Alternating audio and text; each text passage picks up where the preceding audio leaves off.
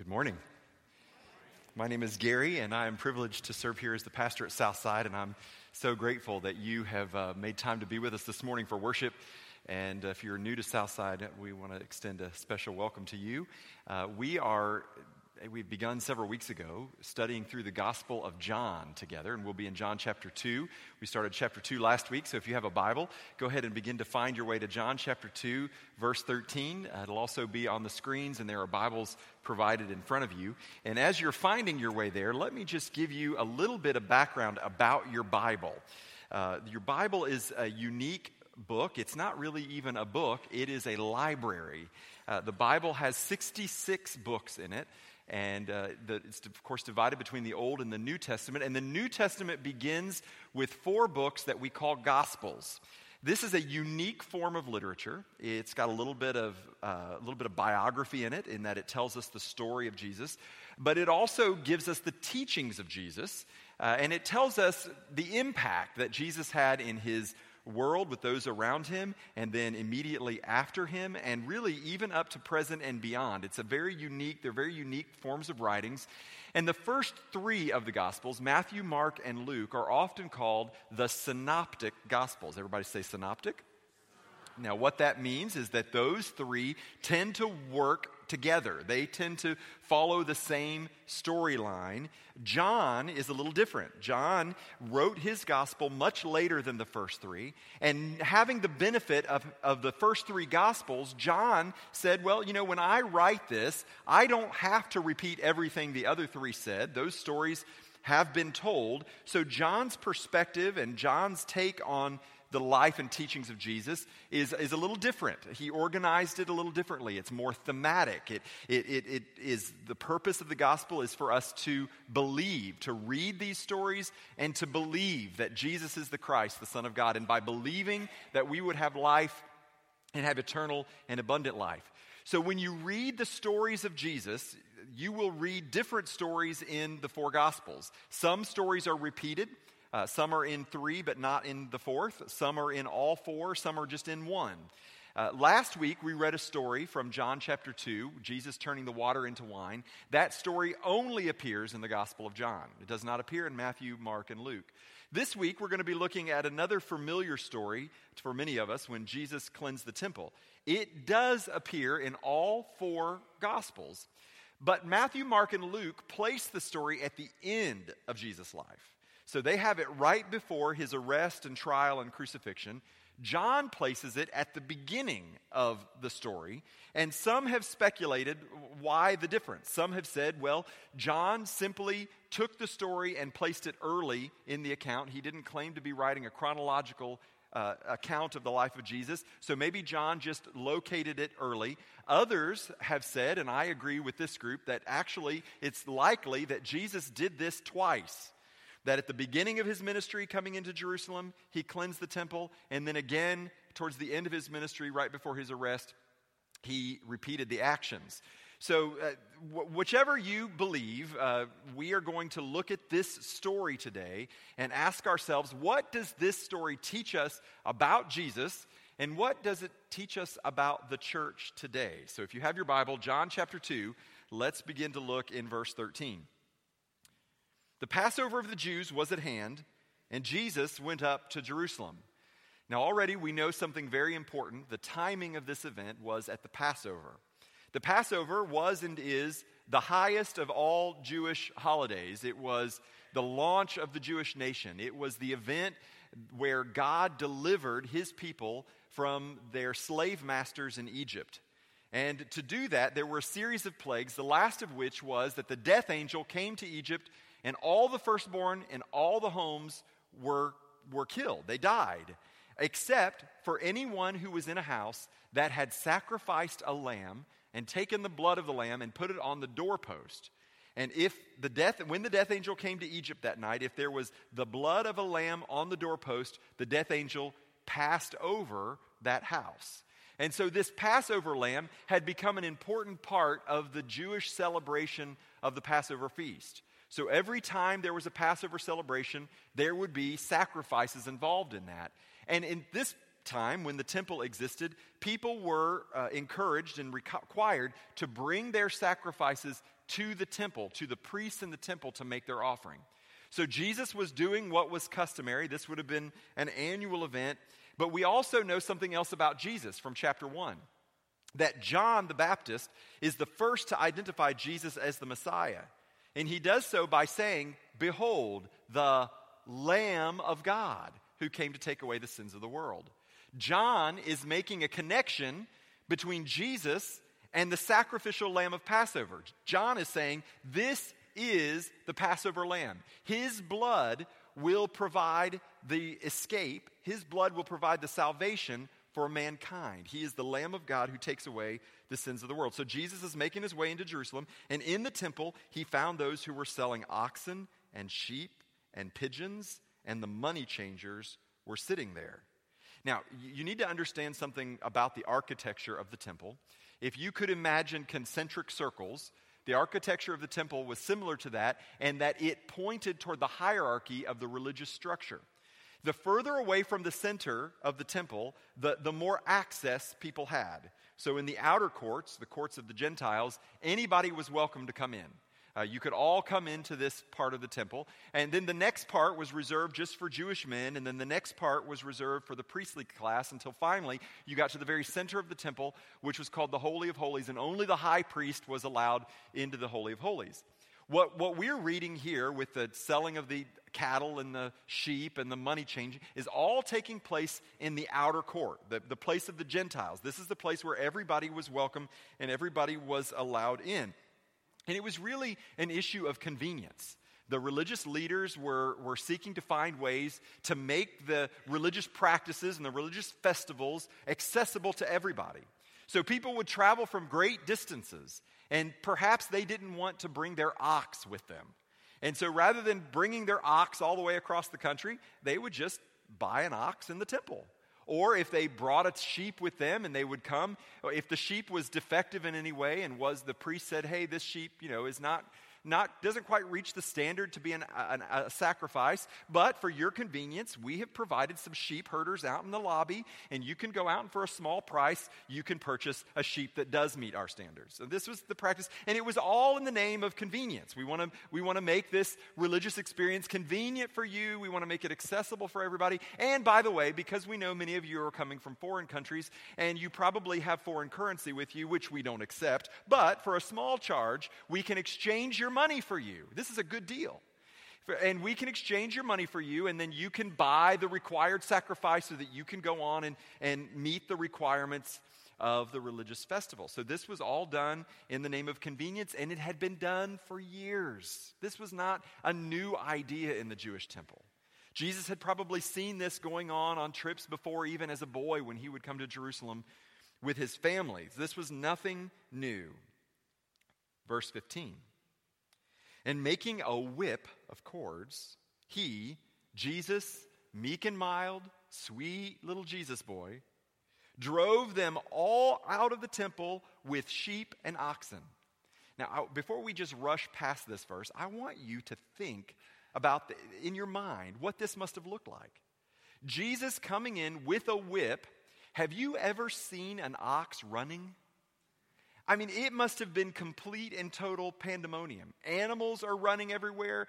The people who own the animals and are trying to sell them are, are chasing them. They're all running out of the temple. And, and, this is happening all during this religious festival with people from all over the known world gathered. And pandemonium is erupting. And he poured out the coins of the money changers and overturned their tables. And he told those who sold the pigeons, because those are especially troubling the pigeon sellers, take these things away. And then he said this Do not make my father's house a house of trade.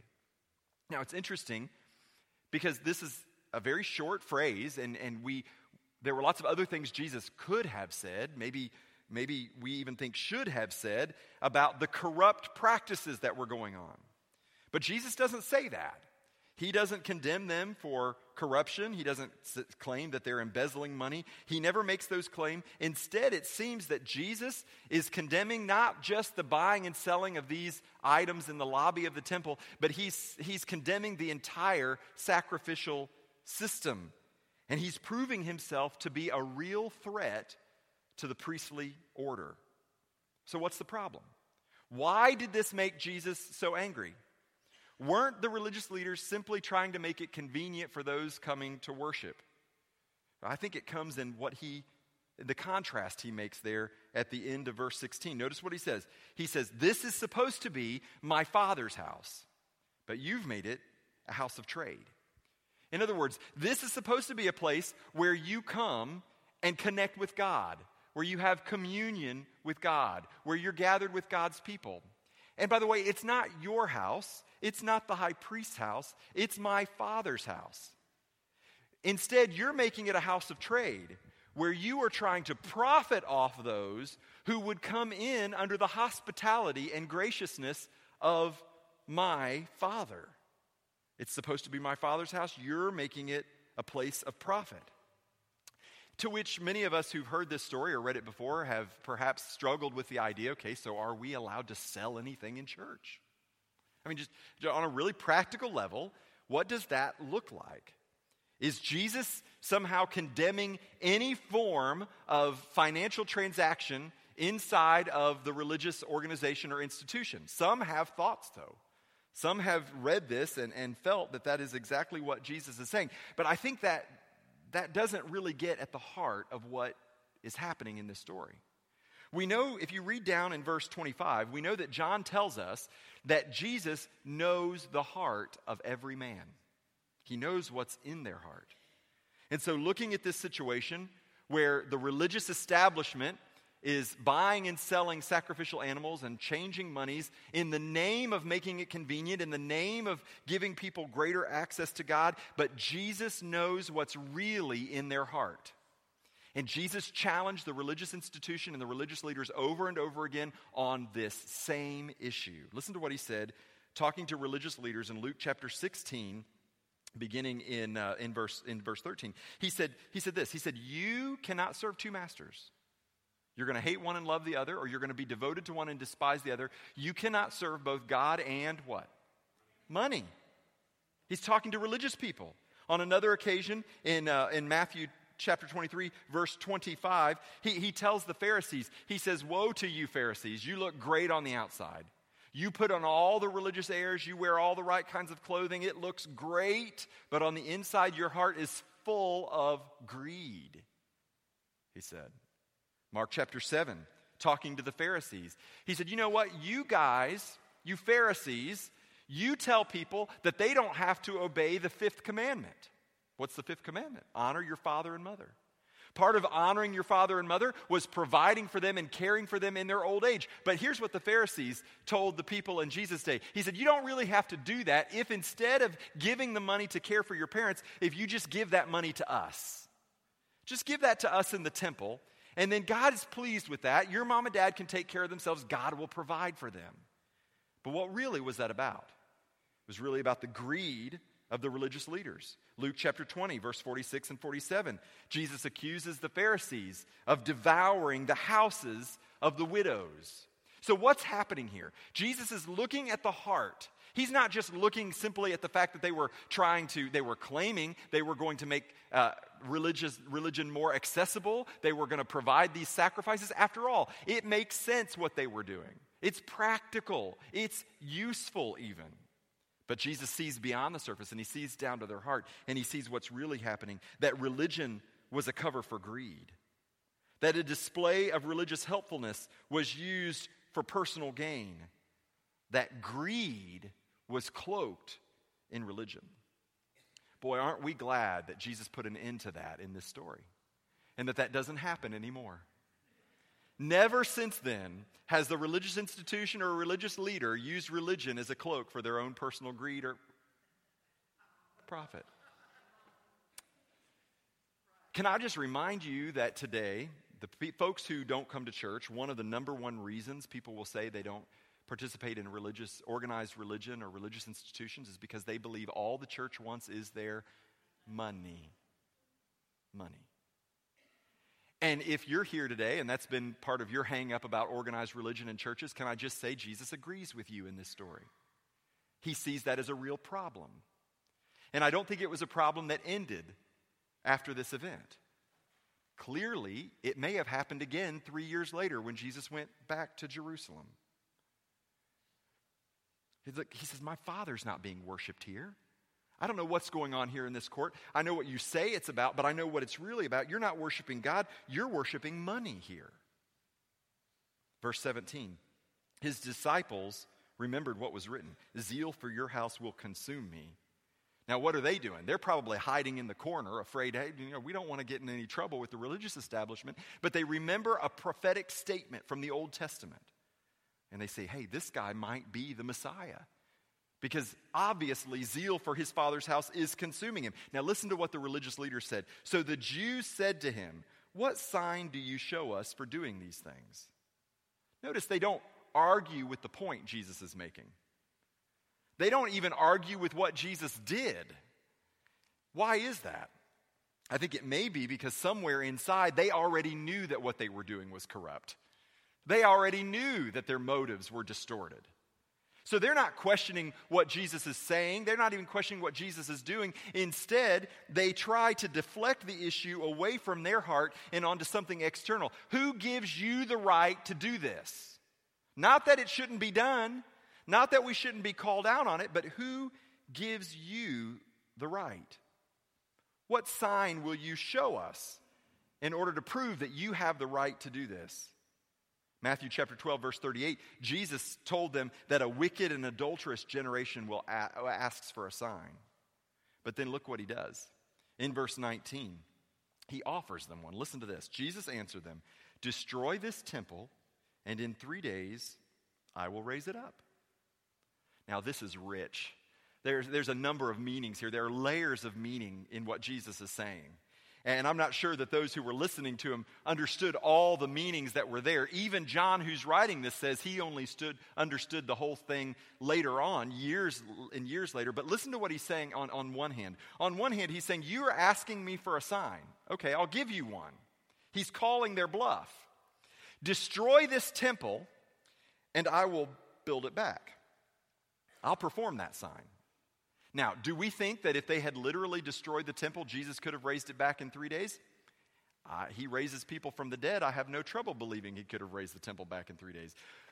But he said that knowing they would never do it knowing that they would never destroy the temple. Because in fact, they had shifted their worship away from the God who was supposedly housed into the temple onto the temple itself. It had become the centerpiece of their worship, it had become idolatrous to them. They were never going to destroy that. Actually, look what they said. It has taken 46 years to build this temple, and will you raise it up in three days? We've been in a 46 year building campaign for this.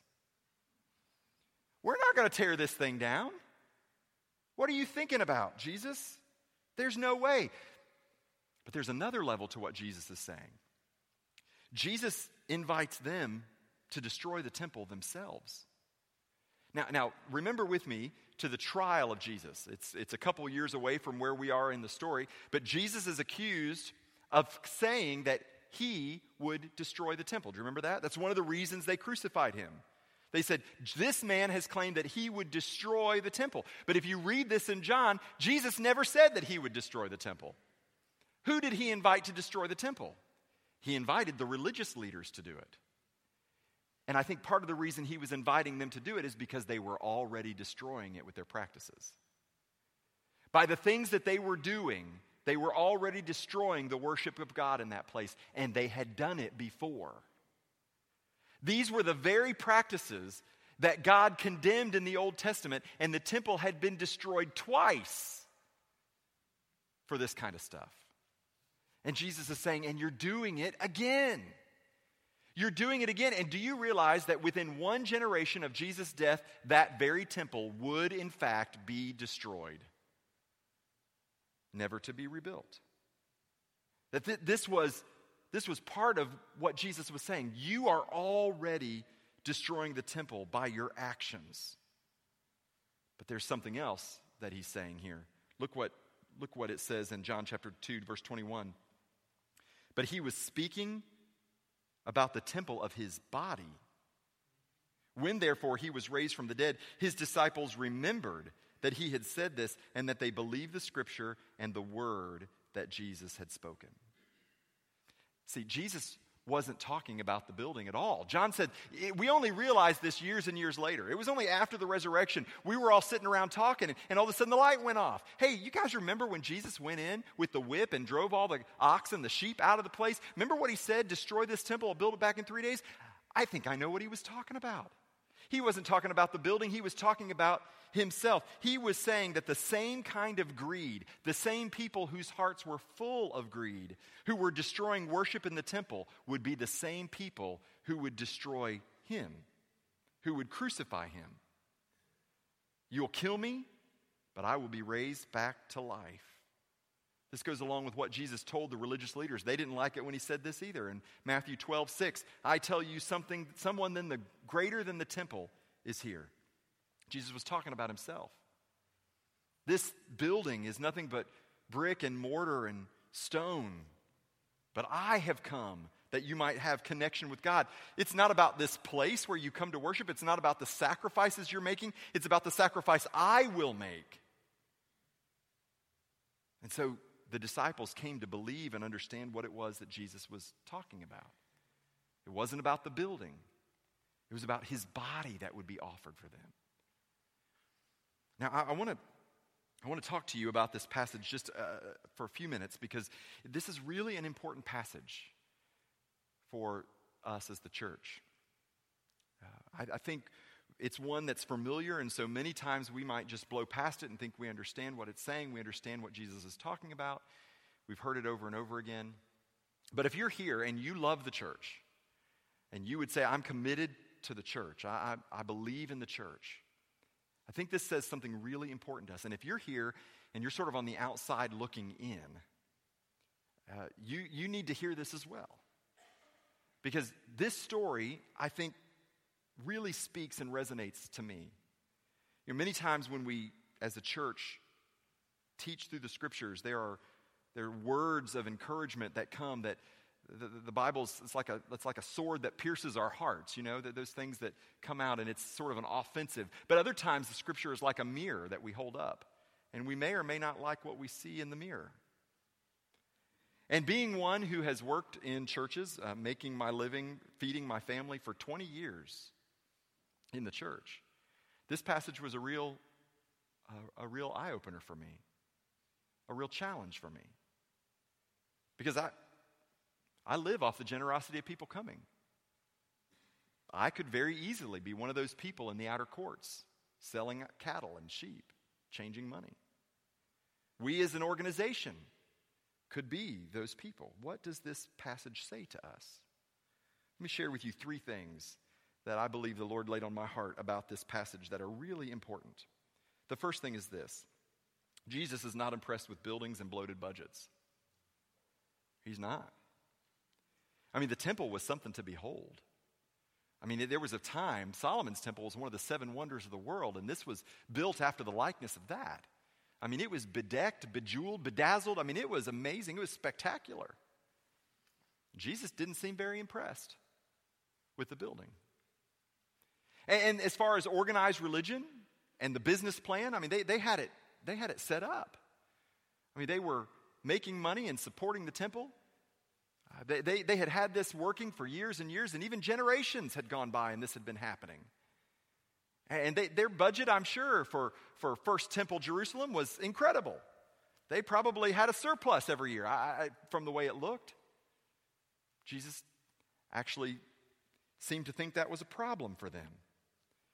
Do you realize that in America today, that American Christians make up only 5% of the church worldwide? So in the United States, those who are Christians, who, who, who not just say they're Christians, but actually go to church and actually participate in religious activities, it's about 5% of the worldwide Christian population. Do you know that 5% controls more than half of the wealth of, of Christians worldwide? Half. And so you'd think, well, okay, the American church is rich. American church is where all the money is. God has blessed the Christians in America, and He certainly has. So they must be the most generous Christians in the world, you would think. Do you know that the average Christian, now if you're not a Christian, you're not a churchgoer, I'm not talking to you, but do you know that the average Christian who says they believe this book, who says they believe in the church, who said they're engaged in the mission, the average Christian gives away less than 2% of their income? Less than 2%. And that's not just to the church, that's at all. That's to the Red Cross, that's to the United Way, that's to the Salvation Army, that's to their local congregation, that's to the private school they support. They give away less, the average American Christian gives away less than 2% of their money. And so you go to the local Christian church in America, and you hear people doing what I do who will sometimes talk about money, and when they talk about money, they always say, Well, you should tithe. In other words, we say the Bible says you should give how much? 10% of your money. And we say that, and people, people preach it from pulpits. And so you'd think, okay, well, then, then as an organization, as an, an institution, surely those pastors who are standing up before congregations who are saying you should give 10%, surely they're leading the organization that they are in charge of to give away 10% of its money as an organization to causes of mission around the world to selfless causes. But do you realize the local church in the United States only gives away about 2% of the money that they collect? Isn't that interesting? That the church only gives away the same amount that the Christians that go to that church give to them. Which means, track with me here, that we give 2% of 2% outside of the American church. 2% of 2% of the wealthiest Christians in the world who have ever lived in the world is given away to causes outside of the local congregation and the local community. What, what would happen if every church gave as much money away as they expected their people to give to them? Could you imagine? I mean, just dream with me for a second. And if you're, if you're here, if you're here and you're not a member, you're not a Christian, don't, don't get your checkbook out. I'm just, talk, I'm just talking to those of you who say, I'm, I'm in. This is me. This is, I believe in this. Okay, I'm just talking to you. If every one of us gave 10% of our money to the church, and then the church that we gave it to gave 10% of the money they collected away to causes outside of themselves, here is the conservative estimation of what could happen. This is by secular financial folks and by uh, religious financial folks, it's, it's easily, this is what could happen. First of all, every person who's being traded in human trafficking as slaves could be redeemed, every one of them. Second, world hunger could be totally eliminated. Third, we'd still have enough money left over to provide clean drinking water to everybody on the planet. And there'd be money left over after that. Now, just imagine with me what would happen in the Middle East today if Christians, I'm not talking about non Christians, I'm not talking even about marginal Christians, I'm just talking about you who say, I'm in this. If every Christian in every church just did that, could you imagine the radical impact it would have on the world? People would be laying down their arms and running to their local church and saying, Could you please tell me what it is you believe? Because it's radically transforming our world. And we want to be a part of that. Could you imagine? Jesus is not impressed with buildings and bloated budgets. See, the temple was only a temporary placeholder. The, the, the, temple was something that would be there, and Jesus already knew it was going to be gone. Do you know this building stands here on this corner, has stood here for, for many, many years, but do you know one day it will be gone? It will not be here anymore. What will be left of the movement that we claim to be a part of when it's gone. Second thing I think this passage teaches me is that Jesus does not like it when we prioritize profits over people. We have some pictures here I, I want to show you. Some of you will be familiar with this building. It's the Crystal Cathedral, uh, built in Southern California in 1968. It was spectacular, is spectacular, a piece of architecture. It was a house of worship. Uh, the founding pastor, Robert Schuller, built it to the glory of God. The church had uh, tremendous ministry and impact uh, worldwide, even through their television and radio ministry. And do you know in 2010, the Crystal Cathedral stopped paying for dozens of maintenance workers because they couldn't afford to pay them anymore to maintain that huge facility. The facility began to fall into disrepair. The financial troubles continued. By 2011, they couldn't pay their janitors anymore.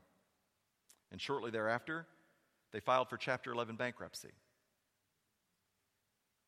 Beautiful building, supposedly built for the glory of God. And they couldn't pay the bills. Robert Schuller, the founding pastor, said that their financial survival, listen to this, depends upon new people joining, making commitments, and becoming members of this ministry by their financial support. By his own admission, Schuller says that their failure to make converts led to their financial collapse. Now, please hear me say this first. Um, I know that many people have been blessed by the ministry of Robert Schuller and the Crystal Cathedral. Many of you in here may have been blessed by that. I have no doubt. And I have no doubt that Robert Schuller has a heart to see people won for, for the gospel, to hear the message of Jesus Christ. I have no doubt about that. But I want you to listen to what he said when it came to the financial collapse of this organization. He said, We need to reach people, disciple people, get them committed so that they'll give money to support this. See, underneath that, the real motivation was we need more people to pay the bills. I, I, think this is how it starts. This is how the church begins to, to veer away from its mission and become self centered and begin to focus on things that God didn't intend, and they begin to prioritize profits over people. And Jesus doesn't like it. Listen to what Alan Nelson said The church's greatest value is to develop people, not recruit people to develop the church. This is part of what made Jesus so enraged. Because there was a world gathering, coming to the temple, who were far from God. And they would come, and the only thing the religious people saw were dollar signs in their eyes. They didn't see the brokenness of humanity, they didn't understand the heart of God. They were moved by greed, by a greed that Sure, they claimed that it propped up the temple and they claimed it propped up their religious organization, but Jesus wasn't impressed with those things. Jesus' heart was for people. Which led me to the final idea that I think is so important, and that is this Jesus doesn't like it when we put a cover charge on the kingdom, which is exactly what they were doing. If you don't have enough money, you don't dress right, you don't bring the right gift, the right quality of gift, well, I'm sorry. I think we're full today. I'm not sure we have any more room. And so the poor and the needy would come into the temple and they may or may not get the place, a, a good place. But somebody came in whose pockets jingled and who was dressed right, and the dollar signs flash in their eyes. And Jesus doesn't like it when we put a cover charge on the kingdom. What infuriated Jesus about this is that he understood the price that would be paid in order for people to have access to the Father. He came to pay it himself. See, the Bible tells us that God so loved the world that he gave his only begotten Son, that, it, that salvation is a free gift of God. It's not accomplished by works or by the money you give, it's free. How dare religious people put a price tag on it? When you get to heaven, the book of Revelation says the gates of heaven are wide open, implying that all who would come may enter in. Who are we to charge admission? As I wrestled with this for the last three weeks, I suddenly uh, became convicted. You know, it's, it's one thing for me to call out a, a, famous church in the United States. I mean, they're bigger, they got more money, they went into more debt, so it's easier for me to cast stones. And of course, I thought that was ironic. He who lives in a glass house should not cast stones. But I, I thought about it. I, I, thought, okay, well, I need to be careful here because I, how do we, what are we doing as a church? I mean, I can't with integrity stand up and ask people to give 10% if our organization itself doesn't give 10% away. That seems hypocritical to me. That seems to feed right into the problem that was going on in John chapter 2. And so I, I called uh, the folks who work in, with our finances and I said, hey, I need a couple numbers from you. And I really hope they couldn't get it together for me before today's sermon, but they did. I said, I need a couple numbers. I just need the number. I need to know every dollar that we brought in last year in 2014, every dollar, whatever it was for, just every dollar that came in. And I want to know every dollar that we gave away, that it had nothing to do with us. It had nothing to do with the ministry of Southside Baptist Church, had nothing to do with programs of Southside Baptist Church, had nothing to do with staff of Southside Baptist Church. I just want to know two numbers. What did we bring in and what did we give away? And then I just know just enough math that I can figure out the percentage. And when I ran the numbers, all totaled, Southside, you, you give away from this church more than 10% of what's taken in away from this building, away from our ministries, away from our programming. And I thought, I'm so, whew. whew.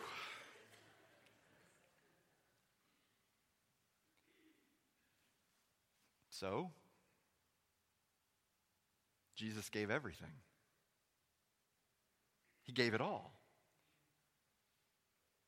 He gave it all that we might come freely to Him. And my question to you, Southside, is are we willing to give everything we have to communicate the free gift of God found in Jesus Christ? God's not going to be impressed with our buildings, although I think they're impressive. God's not going to be inc- impressed with our financial reports, although I'm grateful for our financial reports. God prioritizes people over profits. Do we? Do you? This is important. May we, his church, get it right. And for those of you who are on the outside looking in, can I just tell you, regardless of what you've heard, regardless of news reports, regardless of other ministries, other churches, you are welcome here. You are free to come here. We don't want anything from you. Instead, what we want for you is a relationship with Jesus Christ, who came to give you eternal life. Will you pray with me? Father, we uh, are just moved, stirred by the truth of your word and this story that we read from John chapter 2, Jesus' actions in the temple. Father, we're convicted, we're motivated. Lord, may we understand the importance you place on people. And may we place similar importance on people. Father, may we be good stewards of what you've entrusted to us, to leverage it, to communicate the love of Christ to a world that's hungry and thirsty for that love.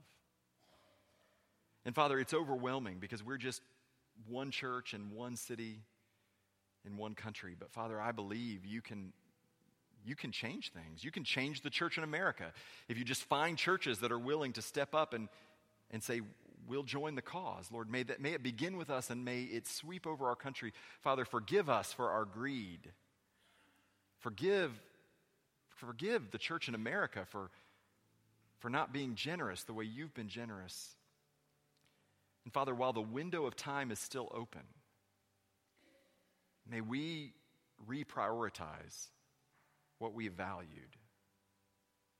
And by doing so, Lord, we long to see those who are hungry and thirsty and weary come to the only one who can meet their needs and who does so freely.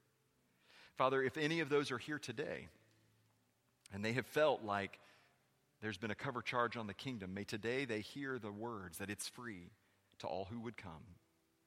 May they respond to the invitation to the free gift of God found in Jesus Christ. And it's in His name we pray. Amen.